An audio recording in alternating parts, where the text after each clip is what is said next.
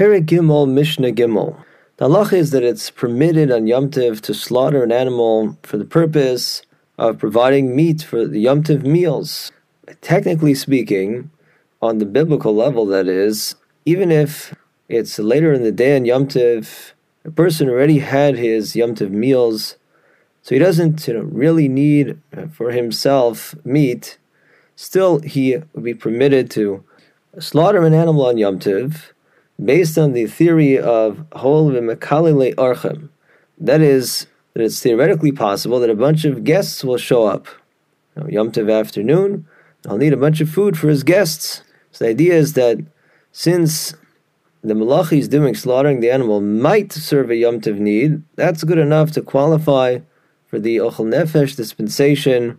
You know, one is allowed to do malach and Yom Tov for a food preparation in connection with Yom Tov.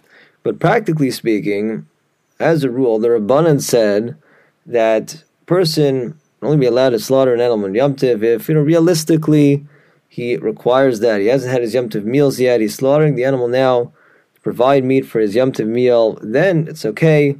But if he already finishes Yom Tov meals, he doesn't realistically need this meat. Then the rabbinic rule is he should not slaughter that on Yom Tov. The Mishnah discusses a situation in which the Rabbanan made an exception to that rule. That is, a case of behema misukenes. Person's animal is deathly ill. It looks like it's on the brink of death now. Obviously, it's not a case where it's a treifa, then this whole thing wouldn't be relevant. But he has reason to believe that it, it may die at any moment. It's not a treifa, so he has this uh, window of opportunity to slaughter it and save all of the meat. If it dies, then of course it becomes an avela, it died without the benefit of shechita, and therefore the meat would not be permissible for consumption. That would be a substantial loss. so the Mishnah teaches us that because of the substantial hefsed mamon here and potential financial loss, Rabbanan relaxed the rule we mentioned above, and under the right circumstances, they said he uh, may go ahead and you know, save all the meat by shechting the animal, even though you know he has already had his yom meals so there's no, you know, direct, know, obvious or realistic need for his own Yom food needs. However, the Rabbanan allowed this with limitation that lo yishchod ela imkain shahus bayom lechel mimena kazayis tzali. The Rabbanan said he can't slaughter it to save the meat unless there is still enough time remaining in the day of Yom that he'd be able to get at least an olive's amount of the meat and roast it and eat it if there isn't even that amount of time left of Yom Tiv, then it would not be allowed. Then you would have a biblical issue that it's not even you know hypothetically possible for this act of slaughtering to provide food for Yom Tiv.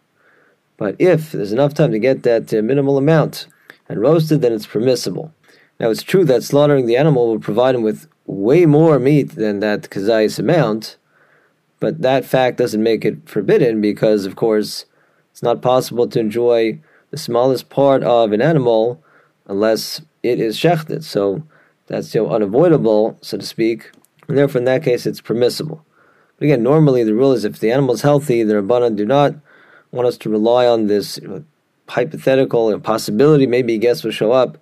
So normally it would be forbidden. The Mishnah brings a different opinion it's more lenient, and that is Rabbi Akiva Omer Afilu Kazayis Chai Mi Beis Tfichasa.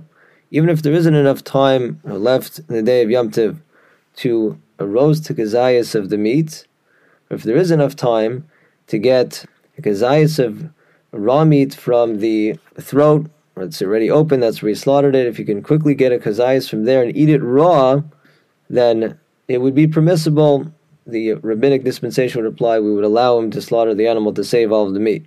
Point is, Rabbi Akiva doesn't require that it be prepared in the normal manner, which of course is to cook the meat. The Mishnah adds another requirement as far as utilizing this rabbinic dispensation, that is that shachta besada, if this happened, his animal was about to die, so he quickly saved it by shechting it on Yom Tiv, even though again he already had his Yom Tiv meals, so he went and slaughtered the animal out in the field. So it would be pretty obvious to the onlooker that this person didn't shech the animal for his Yom food needs. If that were the case, he would have brought it inside first. So Mishnah says, even though the Rabbanan said that we could be lenient in this case to save the meat. Lo mota. You shouldn't carry the carcass back on a pole or a stretcher. For doing so would attract too much attention. It's not nice you know, to call attention to the fact that this person went and shechted an animal on Yom Tiv, not for his uh, Yom needs. Aval mevi biyada ivar mevar. Rather, it should be brought back uh, limb by limb. You should butcher it out in the field and more discreetly bring it limb by limb. It could be done by one person. At least he shouldn't be you know, openly doing this, openly shechting the animal in a case where again he doesn't actually need it for his Yom Tiv meals.